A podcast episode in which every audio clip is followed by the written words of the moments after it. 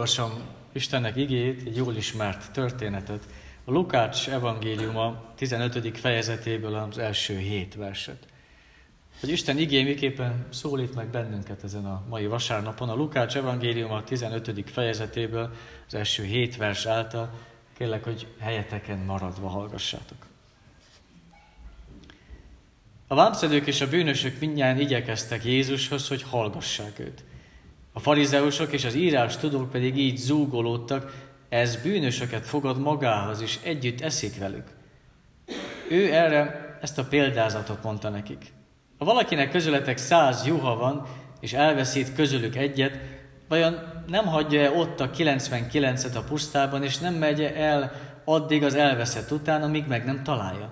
És ha megtalálta, felveszi a vállára örömében. Hazamegy, összehívja barátait és szomszédait, majd így szól hozzájuk, örüljetek velem, mert megtaláltam az elveszett juhomat.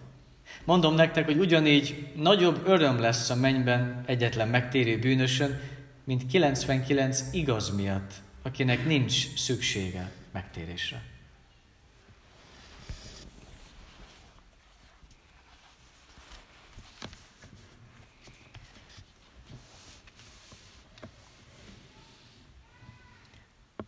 Azok az igazán jó történetek, amiknek még akkor is részesei lehetünk, hogyha igazán semmi közünk nincsen hozzá. Egy jó könyv, akkor igazán magával ragadó, vagy egy jó film, akkor igazán oda tud kötni bennünket, hogy ha azt érezzük, hogy igazán semmi közünk hozzá, nem ismerjük, hogy kik vannak benne, jelen sem vagyunk igazán az eseményekben, és mégis benne vagyunk a történetben, mégis részesei lehetünk. Ezért is olyan divatosak ma eddig is, de ma talán még inkább a sorozatok, akár tévében, akár interneten is, hogy nem ismerjük a szereplőket, semmi közünk valójában hozzájuk, lehet, hogy teljesen más az élethelyzetük, mint a miénk, és mégis együtt tudunk érezni velük, vagy akár meg is tudjuk sajnálni még őket is. De a hírek is hasonló módon vannak összeállítva, legtöbbször mondhatjuk azt, hogy semmi közünk hozzájuk, nem ismerjük, hogy ki, ki az, akivel történt valamilyen különleges, nem ismerjük azt, akiről szó van benne, és, és mégis együtt érzünk sokszor velük, vagy meg is sajnáljuk, hogy milyen dolgok történnek manapság. Megsajnáljuk mindaddig, amíg ki nem tudjuk kapcsolni a tévét, mert nem tudjuk csukni a könyvet, hogy becsukjuk a házunknak az ajtaját, és nyugodtan haladunk tovább a magunk minden napjaival, a magunk dolgaival, és várjuk majd a következő történetet, ami ugyancsak egy kicsit beleélhetjük magunkat, és egy kicsit megint kiszállhatunk belőle. Úgy vagyunk benne ezekben a történetekben, hogy bármikor kiszállhatunk, amikor úgy érezzük, bármikor a könyvet becsukhatjuk, vagy bármikor a tévét ki tudjuk kapcsolni. És Jézus másképp szeretne bevonni bennünket az ő történetébe. Jézus nem csak a tévé elé szeretne leültetni bennünket, nem csak nézők ki akar tenni, hogy bármikor ki lehessen kapcsolni, nem csak közömbös résztvevőként szeretne, szeretné, hogy ott legyünk, akinek semmi se fáj, vagy akinek nincs is mit veszítenie. Hanem ő pontosan azt szeretné, hogy szívvel, lélekkel benne legyünk az ő történetében, hogy egyek legyünk a történettel, és hogy ez változtassa meg a mi saját életünket. Olyan ez, mint amikor elmegyünk színházba, vagy megnézünk közösen egy filmet, és utána elbeszélgetünk róla, hogy milyenek voltak a szereplők, kivel azonosulunk, ki tetszett, kinek a játéka volt jó, miről szólt a történet. El tudunk róla beszélgetni, aztán másnap félretesszük, és megyünk tovább. Mennyire más az olyan beszélgetés, amikor úgy beszélgetünk, hogy elmondom az én saját bajomat, hogy őszintén kimondom, hogy milyen betegségeim vannak, vagy mi az, ami bánt, mi az, ami szomorúvá tesz. Mennyire más egy ilyen beszélgetés, amiben benne vagyok, ami rólam szól, ami őszinteséget kíván. És persze nem tudunk minden történetben, vagy minden helyzetben benne lenni, de, de segít nagyon sokszor pontosan ebben Jézus által elmondott példázat. És ezt a, a mait, a mostanit ne úgy próbáljuk meg elképzelni, hogy ezt megnézzük egy filmben, mert akkor csak kül, külső nézők lennénk. Próbáljuk meg ezt a mai történetet úgy elképzelni, mintha Jézus itt lenne a középen, és ő maga mesélni ezt nekünk. Ha valakinek segít, akár a szemét is becsukhatja, hogyha segít abban jobban elképzelni, hogy milyen hallani Jézustól. Hallani azt, hogy nem csak azt, hogy nekünk szól, hanem azt, hogy rólunk szól. A történet kezdődik úgy, a, a kezdése a történetnek az, hogy egyre többen és többen kezdenek el menni Jézushoz. E azért, hogy hallgassák őt, azért, mert kíváncsiak rá, mert, mert hatalommal beszélt, mert szeretettel tudott szólni. És ez nem egy válogatott társaság volt, hogy volt egy kapu, és azon valaki bemeltett, és valaki nem mehetett be. Itt jött mindenki, aki egyszerűen kíváncsi volt, az érkezett, mert hallottak Jézusról. Kíváncsivá tette őket, hogy mit mond, miről beszél, hogyan beszél. És akik egymá, e, amúgy szóba se álltak volna egymással, akik lehet, hogy nem is állhatták a hétköznapokban egymást, Jézussal találkoztak. Összehozta őket. Akik amúgy nem szívlelték volna egyik a másikat, itt mégis találkozni tudtak. Jézus összehozta őket. És valahol érezzük azt, hogy itt mint a borítékolva lenne a konfliktus, és érkezik is, érkezik is, mert észreveszik a, a vezető zsidó emberek, farizeusok, észreveszik, hogy hát, hát itt azért jönnek bűnös emberek is, jönnek vámszedők, jönnek paráznák, hát azért ezekkel mi együtt, azért van egy határ. Ez egy kicsit már sok, ezekkel mi nem fogunk együtt lenni. És amit Jézus tesz, az az, hogy nyitottá teszi az Istennek az országát. És azt mondja, hogy itt lehet találkozni. Az ellentétek találkozhatnak nálam, mondja Jézus. Sőt, nem csak, hogy találkozhatnak, hanem az ellentétek eltűnhetnek nálam. És olyan fonák a helyzet, hogy a, a bűnösök szeretnének menni Jézushoz, aki érzi azt, hogy nincsen minden rendben az ő életben, a szeretne menni Jézushoz, nem olyan könnyű, mert tudja, hogy nem tiszta minden területen, nem könnyű, de mégis elmenne. Sőt, Jézus fogadná őt, és akkor a többiek pedig kinézik, és azt mondják, hogy te, hát te nem jöhetsz. Milyen világ ez? És a világban nem csodálkozunk, hogyha a nagyobb lenézi a kisebbet, tehát így működik ez a világ, ezt talán meg is szoktuk, már csak legyintünk rá, beletörődtünk, de, de a gyülekezet, az Isten tisztelet, az, az nem az a hely kéne legyen, ahol eltűnnek az ellentétek. Nyugodtan kérdezhetjük úgy is, hogy milyen Isten tisztelet az, ahol ugyanolyan harag van bennem, mint a hétköznapokban is. Milyen Isten tisztelet az, ahol ugyanolyan irítség, vagy ugyanolyan önzés, és ugyanolyan elbizakodottság van bennem, mint bármelyik másik napon. Milyen Isten tisztelet az? És érdemes megfigyelnünk azt, hogy ki mit néz, vagy kire néz ebben a történetben. Ugye a bűnösök úgy mennek oda, hogy Jézusra néznek. Ő vonzza oda őket, rá kíváncsiak, őt akarják hallgatni. És ott vannak a, a vezető emberek, ők meg a, a bűnös embereket nézik, a, lenézik, nyugodtan mondhatom így is, és Jézust észre se veszik, ő nem is látszik számukra. És ilyen ismerősen cseng sokszor a fülembe az, hogy én tudok otthon is imádkozni, mert amilyen emberek járnak a templomba, olyanokhoz én nem akarok tartozni. Sokszor lehet hasonlókat hallani, és akkor jó feltenni a, a kérdést a történet kapcsán, hogy kell nekem az a Jézus, akikhez bűnösök jönnek. Kell nekem az a Jézus, akikhez vámszedők és haragos emberek jönnek. Kell nekem ez a Jézus, akinél összegyűlnek azok, akik érzik, hogy nincs minden rendben az életükben. Kell nekem ez a Jézus. Mert elsősorban nem egymás nem egymáshoz vonzódunk, amikor érkezünk ide, természetesen az is, de elsősorban a jó pásztor az, aki egybe tartja a nyájat. A kérdés az, hogy hol vagyok én ebben a történetben. A kérdés, hogy hol vagy te ebben a történetben. Kit nézünk, kit veszünk észre. És ahogy haladunk a történetben, látjuk azt, hogy Jézus is észreveszi természetesen, hogy vannak ellentétek, és vannak zúgolódások, és olyan, mintha láthatjuk a szemünk előtt, Jézus karon ragadja a farizeusokat, akár egy párat közülük, és azt mondja, hogy elmondok egy történetet. mesélek nektek valamit, és tedd fel magadnak a kérdést, hogy te mit tennél az én helyemben. Képzeld csak el, hogy van száz jó, ez nem olyan sok, de azért elég, van száz darab, és egy, egy eltűnik. Egy való elkóborol, egy való elvész. Mit csinálsz? Te vajon nem azt tennéd, amit én is teszek, hogy elmegyek, utána megyek, vállamra veszem, hazahozom, és igazán nagy örömmel örülök neki. Te, te nem pontosan ezt tennéd, amit én teszek. És olyan különleges, hogy Jézus nem arra hív, hogy hát vajon ha 99-nek a helyében lennél, akkor mit tennél?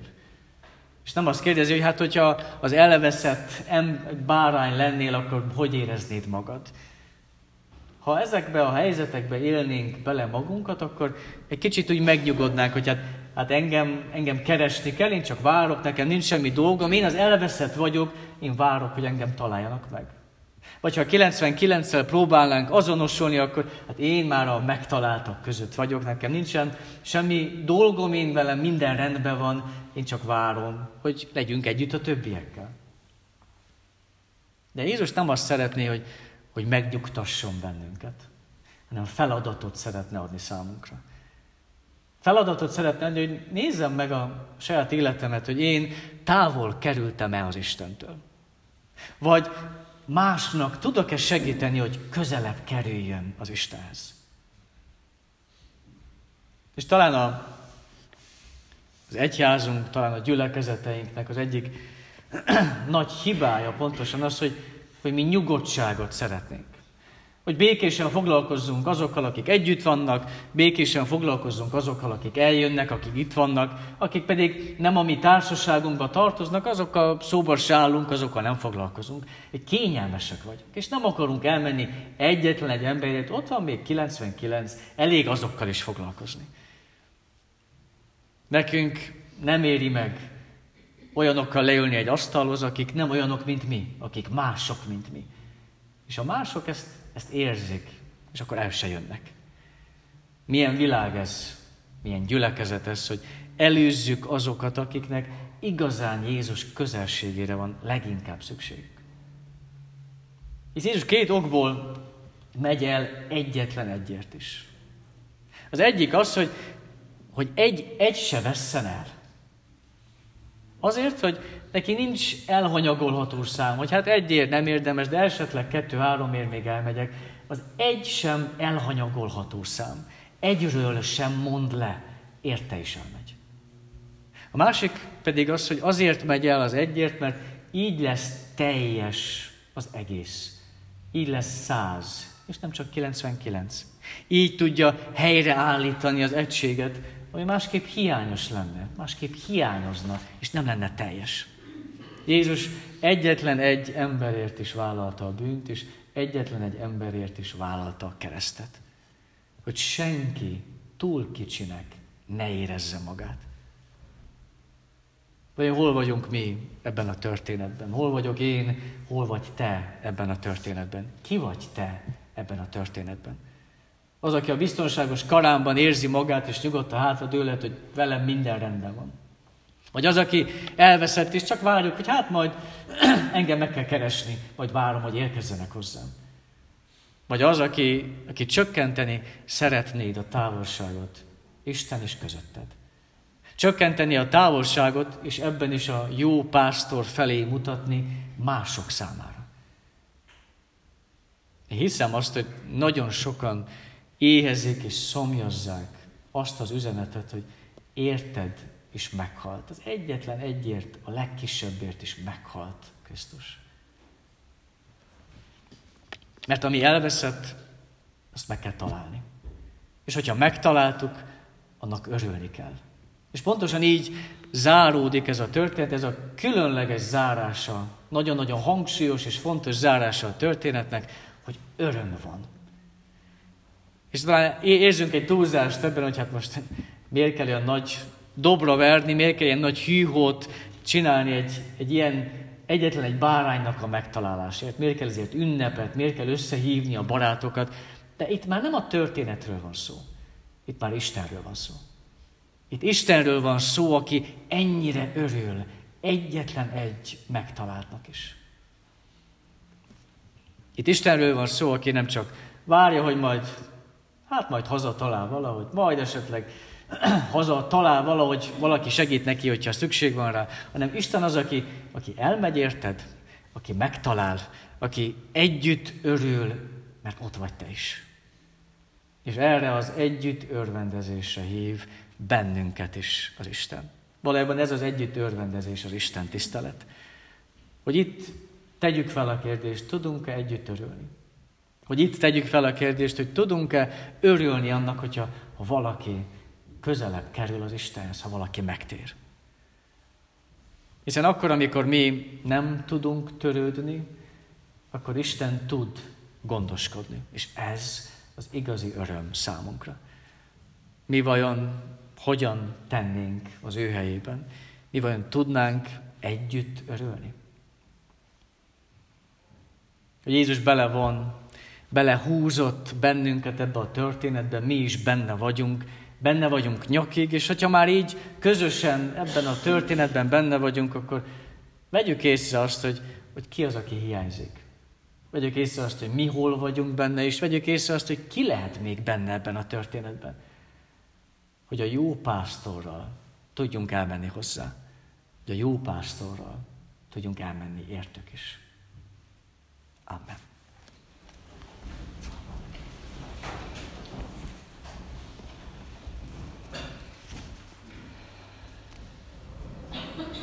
A 372. énekünknek az első versszakával válaszoljunk az igére. 372. énekünk, hű pásztorunk, vezesd a te árvanyájadat.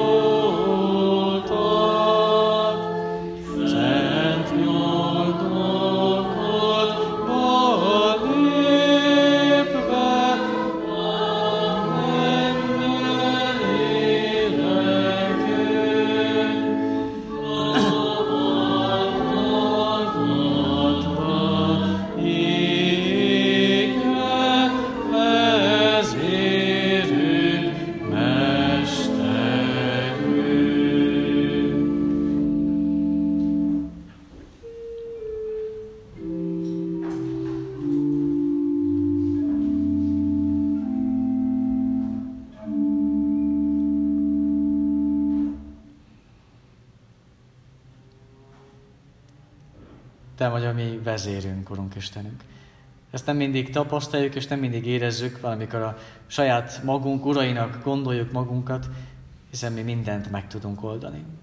És mégis van egy-egy csendes perc akár, akár itt, akár a mi hétköznapjainkban is, amikor úgy elgondolkodunk, hogy tényleg tudjuk mi a saját életünket akár irányítani.